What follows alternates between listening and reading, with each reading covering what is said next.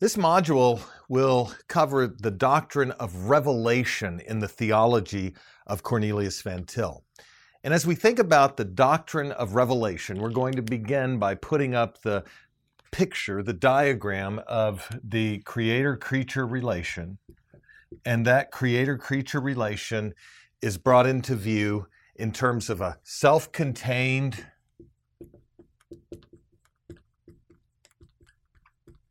Trinity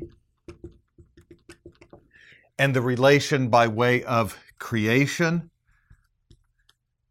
and covenant to Adam in terms of a doctrine of special creation. And we're going to spend a lot of time thinking about the relationship between the creator and the creature in terms of creation and covenant. The course is going to be divided into two basic ways of describing this relation.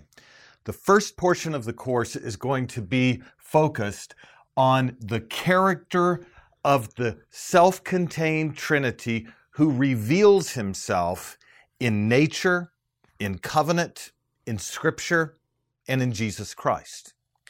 The second module, the second portion of the course, will look at things not from the standpoint of God Himself in relation to the creature, but the creature in relation to God. We're going to cover things both from the standpoint of God Himself in the act of condescension relating to the creature, and we're also going to talk about the nature of the revelation as he relates to Adam as paradigmatic and regulative for our understanding of the creator creature relation.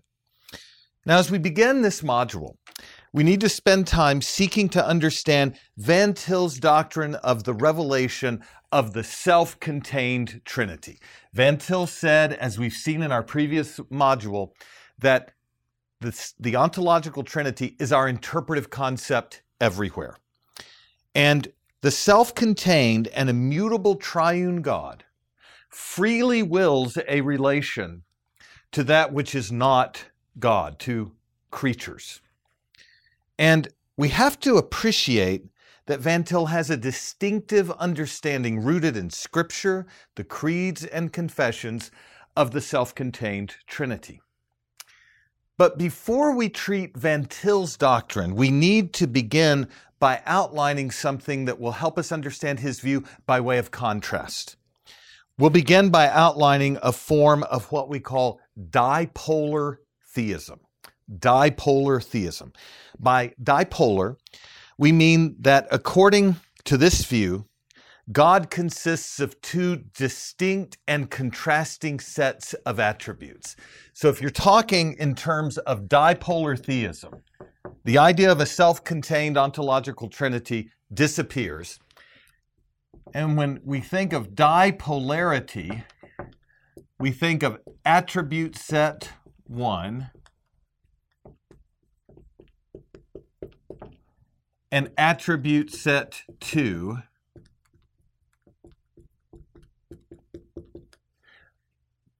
in God as he relates to creation. He's characterized by two distinct sets of attributes. On the one side, you can say that when God is not related, attribute set uh, number one, when God is not related to creation, he is eternal, He is simple, and He is immutable. Attribute set two, when God is related to creation, He becomes in that relation temporal. In relation to simplicity, He becomes composite, takes on new properties, takes on new attributes, and He becomes mutable. So, attribute set one is God in himself. Attribute set two is God in relation to creation. And so, dipolarity means there are two kinds of attributes in God. One classifies him in terms of his uh, transcendence away from creation in himself. The other characterizes him in relation to creation. Um, so, whether those contrasting attributes are distinct and antithetical qualities of the Godhead, or whether they are viewed as um, features of the eternal processions, which we'll talk about later, where perhaps the Father is immutable and the Son is mutable in the processions. However, it's characterized, whatever the cosmetic differences, you can say this apart from creation, for dipolar forms of theism, God is infinite, eternal, and unchangeable, but in relation to creation, he comes to be temporal, composite, and mutable. Now, what I want us to do now, as we begin to think about an alternative to, to Van Til, is talk about the work of Isaac August Dorner. You might ask, why Dorner? Why talk about Dorner? Well, both Bavinck and Van Til, in their respective works, Bavinck in his Reformed Dogmatics, Van Til in his Introduction to Systematic Theology, both critique this progressive Lutheran theologian from his book entitled Divine Immutability and they construe Dorner's proposal as fatal to Christian orthodoxy, a fatal option, a fatal view. And so I want us to spend some time thinking about Dorner because we're going to survey both Bavinck and Van Til, critiquing him directly for his modified, what, what we can call a form of a dipolar theism. Now, while Dorner theoretically maintained that God is simple and therefore not composite in himself, he also insisted, and this is distinctive, that God's relation to creation entails in this relation, I'm going to just take away creation and covenant, that in this relationship, there is a um, mutual change and a reciprocal relation that emerges between God and the creature. Here is his language. He says, if one acknowledges that God has an immediate and not merely deistic relation to the actual emergence of the new, then it must also be recognized that the efficacious, properly creative activity of God proceeds temporally and conditions itself in its actions by what is spatially and temporally already given. But with this, we already have a change in God's living existence. That word for living existence in German is Betätigung. Betätigung. It's a the living existence of God changes changes in the relation of creation. The Betätigung, the living existence of God, changes when God creates. The root conception for Dorner is that God's living self existence, his relational mode of existence, changes in the work of creation. The relational acts of God in creation entail that God is conditioned by and partakes in the change associated with time and space. And there is in this a new relation of mutual change. Now, the question might arise why would anyone ever postulate that in his relation to creation, God changes? When God reveals himself, he undergoes a sovereignly willed self transformation. Well, Dorner offers a religious rationale for such a conception. He says this, and this is a quote from his book The relation of love between God and man must be a reciprocal relation. Reciprocal relation. The betätigung, the change in God's living existence, is a change so that God is now entering into a reciprocal relation. He goes on, as that is required by the nature of love. Consequently, it is to be taught that God Himself, who on the side of generating power remains eternally the sole principle, enters the relation of ethical love in a reciprocal relation. Yes, he says, God enters into a relation of mutual and reciprocal influence. So it's a reciprocal relation of mutual and reciprocal influence. God influences Adam or man. Man influences God. As God changes, enters into a reciprocal relation, and that reciprocal relation is characterized by mutual reciprocal influence. And he has a religious reason for doing this. He says if God does not do this, there is no religion. There's no religious relation. And so when God condescends in the relation of love, you find his ethical mode of relation to the creature. The change in betätigung, living existence. The entering into the reciprocal relation characterized by mutual reciprocal influence between God and the creature is for the purpose of forging a new religious conception of God and man, one that replaces the old Augustinian Calvinistic and ultimately biblical conception. He says this is required by the nature of interpersonal love. And so, by a reciprocal relation, Dorner means a relation of mutual influence, mutual change, mutual determination, mutual interdependence. Mutual interdependence characterizes the creator and the creature and the dipolarity of God's being, of his living existence.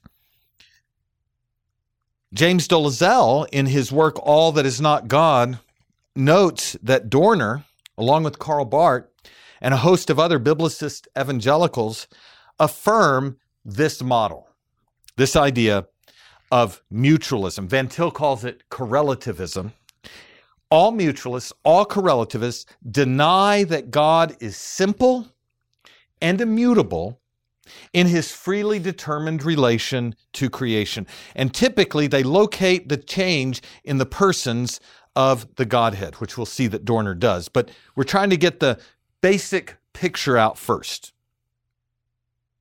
So, what this means for a doctrine of revelation is this. Please understand this. When you're talking about a, a dipolar theism, or some species of it, where God is comprised of two sets of contrasting attributes and changes in a reciprocal relation of mutual influence and interdependence in relation to the creature. Whenever you have that, the doctrine of revelation is this the Creator comes to share the same temporal mode of existence found in the mutable creation. The creator and the creature share a common mode of existence. Even though God initiates the relation, God changes in the relation to take to himself the mode of contingent, temporal, composite experience that characterizes the creatures.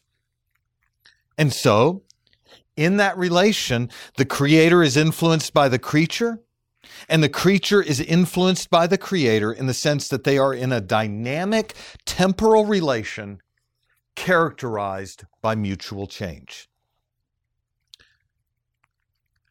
Now, this is an important thing to appreciate when it comes to revelation.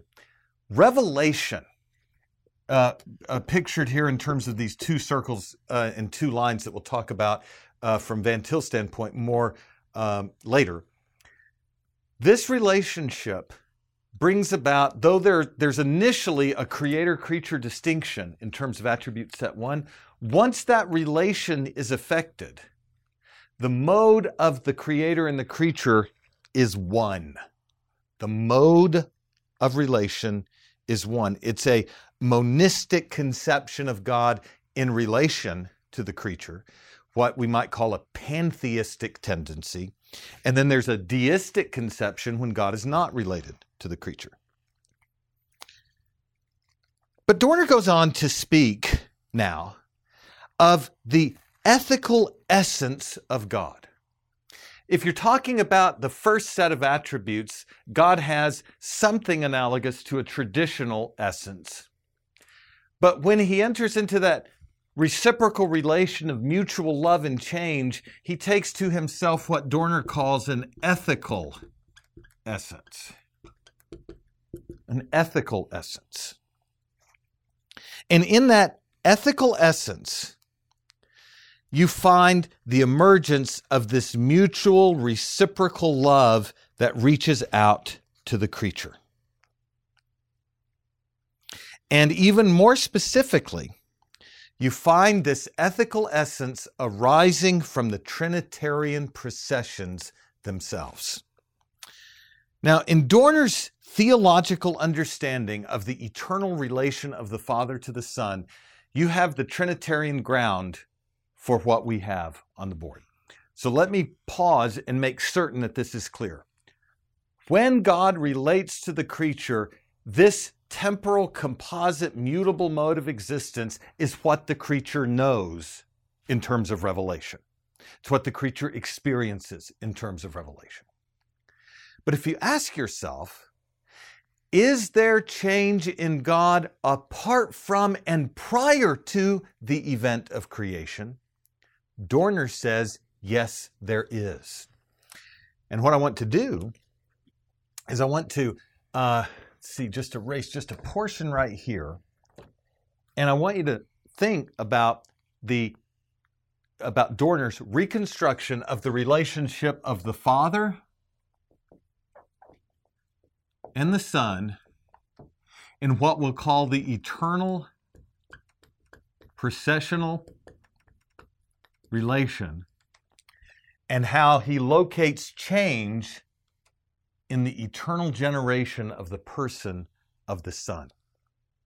So, when we're thinking about the processional relation where the Father begets the Son from all eternity, which Dorner affirms, in Dorner's theological reconstruction, he classifies the mode of the Father's being differently from the Son's. The Father, he says, is ethically necessary, the Son is ethically free. Prior to and apart from the relation of the Creator to the creature, in the eternal processional relations of the Godhead, the Father is ethically necessary and the Son is ethically free. And the place where Dorner is going to locate change is in the person of the Son from all eternity. So, in back of this mutualist or correlativist relation of the Creator and the creature lies a personalist doctrine of mutability from all eternity. Listen to what he says. He says, God is to be conceived first as the ethically necessary being or as the holy. That first is the Father. Second, as ethically free. Through both of these, God actualizes himself as eternally self conscious, holy, and free love. Now you've got to pause and hear what's being said. God, as Father, first, is ethically necessary. As he begets the Son, the Son is ethically free. And that eternal relation is one of actualizing the freedom that will characterize the creature's mode of existence. Within the Trinitarian processions, Dorner finds a necessity, freedom, dialectic. Father necessary, Son is free. Prior to and apart from creation, Dorner introduces the ground for the possibility that God is ethically free in the eternal generation of the Son. As Williams argues in the introduction of Dorner's book, Immutability, the ethical necessity of the Father requires the ethical freedom of the Son so that both necessity and freedom converge in the divine processions. There's a necessity and freedom in the divine processions. The constancy of the Father's ethical being and contingency of the Son's ethical freedom join in Dorner's mind to form the Trinitarian ethical essence of God and the change in his living existence. So, even behind, please hear this, and I want to make sure that this is clear logically prior to the change in God's living existence expressed in creation. There is a change in the mode of God's existence in the person of the Son as he realizes the potential of God to become ethically free. The Father realizes the freedom of the creature's mode of existence in the generation of the Son. And so the essence, while being necessary, contains the potential of change within it, and that potential is actualized in the eternal generation of the Son. Now, you have to appreciate this. Both before the creator creature relation is in place, before it is in place, before the change in the living existence in creation, there is a change in the personal mode of existence of the Son in distinction from the Father that enshrines a necessity freedom dialectic into the Trinity. The principle of divine freedom in love that expresses itself in mutual change with the creature in creation.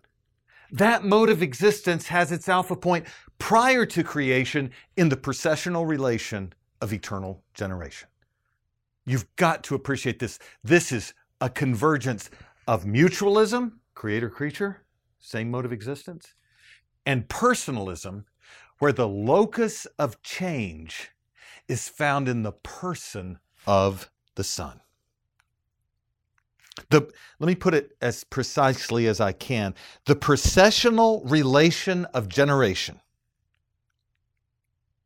includes the principle of dynamic personal change within it. And the dynamic personal change in the procession is precisely the beginning, the personal beginning for this distinct attribute set. You have the attribute set that is necessary. You have the attribute set that is free because it's dipolar theism. Where is the Trinitarian ground for this distinction? The Father, ethically necessary, the Son, ethically free. The locus of dynamic change is found in the person of the Son, in the processional relation of origin.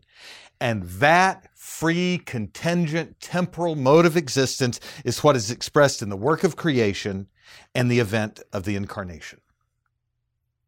Now, for those of you who are interested in this discussion, between Schleiermacher and Barth is the theology of Dorner. And Karl Barth, by his own admission, is indebted to Dorner's reconstruction of immutability. He would call this ethical immutability, constancy in love, characterized by reciprocal, mutual, interdependent relation between the creator and the creature, the constancy of love in two who are emerged in mutual and reciprocal change. That is Barth's doctrine of immutability. And he is explicit. In CD2 1 493, he says that his own doctrine of immutability, quote, owed much to Dorner's inspiration. His doctrine of immutability, Barth's, is dependent on this primal conception of within the being of God, you find the becoming of God. From the being of the Father, ethically necessary, flows the ethical freedom of the Son. Flowing from that relationship is the creaturely mode of existence already contained in the Son. Now, Jim Cassidy, in his 2018 Reformed Forum lecture, observed the following When God, from the very beginning, takes a third time to himself in Jesus Christ, this is Barth, in the dimensional realm of Geschichte, forever separated from calendar time, this means that at some level, God is wrapped up with our time. Within that third time of God's time for us, is both God's time and our time in an eternal correlative relation. That's Barth. Dorner's view locates the alpha point of correlativity, listen, not in the creator creature relation simpliciter, but in the processional relation of the Son as ethically free in distinction from the Father, so that you have a Trinitarian basis in the processional relation for the dipolarity of the attributes. Necessary, free, immutable, mutable, eternal, temporal. Barth follows Dorner's immutability, defined by God's correlative relation in time to the creature. So if you're looking historically for the development from Schleiermacher to Barth, and if you're looking for the historical precedent for Barth's correlativist conception of immutability as the constancy of God's love in a common time with the creature, you need look no further than Dorner, by Barth's own admission. Cassidy concludes Immutability is defined by Barth in terms of what happens in Jesus Christ. It is defined in terms of dynamic change in time. And that is what happens when you make God and man correlative at any point in the creator creature relation. Now, this brief overview of Dorner and Barth, their reconceived notion of immutability, is shared by a number of theologians, whether you think of Hartshorne and the process theism, whether you think of um, Sanders and Pinnock and open theism, whether you think of evangelical biblicists like Ware or Frame or Oliphint, or any others who have denied the immutability and simplicity and uh, self contained character of God in his relation to creation, you find a fundamental agreement with this reconceived conception of immutability as constancy of love and keeping of promises in a change in a relation characterized by mutual reciprocal change and influence between the creator and the creature.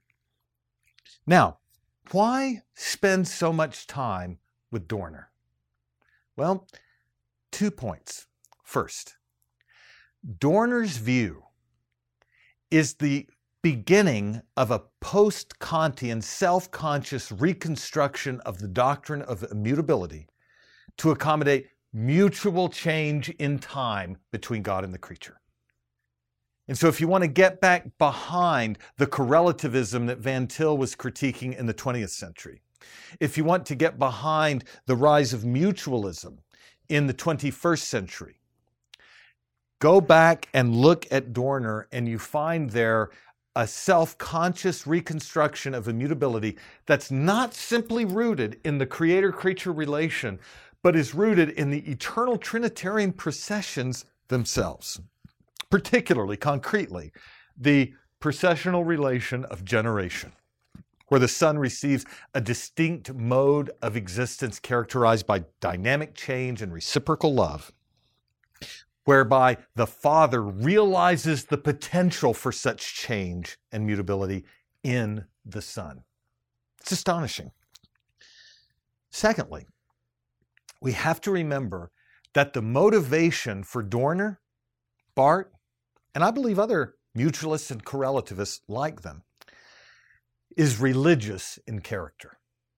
It's not just a, an attempt to rethink theoretically the attributes of God, to rethink theoretically the nature of condescension, to rethink theoretically the nature of the eternal processional relation of generation.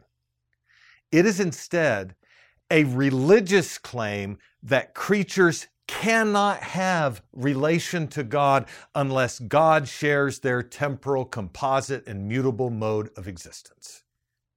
And so, really, the, the debate on this point, when we're, when we're framing Van Til's doctrine of absolute, living, immutable Trinitarian persons relating to the creature, this debate is about true religion and the character of the God who sovereignly relates to the creature without change. Now, Bavinck and Van Til, whom I'm going to treat now, both bring Dorner into view, and both provide a robust and compelling and penetrating alternative to his conception of everything from the nature of the persons in the processions to the nature of God's voluntary condescension in creation and covenant. Or if I speak more broadly, um, voluntary condescension, technically, Westminster Confession 7.1 is the special act of providence and covenant. But if we speak more broadly,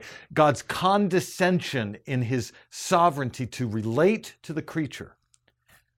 Bavinck and Van Til not only disagree with Dorner, but as we're going to see, especially with Van Til following Bavinck on this point, they affirm a robust alternative whereby living, immutable, absolute, autothean Trinitarian persons enter into time without being temporal and into space without being spatial and reveal the self contained fullness of the glory of the triune God. And we'll turn to that as we look at the positive reformed alternative to this progressive, mutualist, correlative, correlativist proposal that you find in Dorner, Barth, and those who follow them in a reconstructed view of immutability and revelation.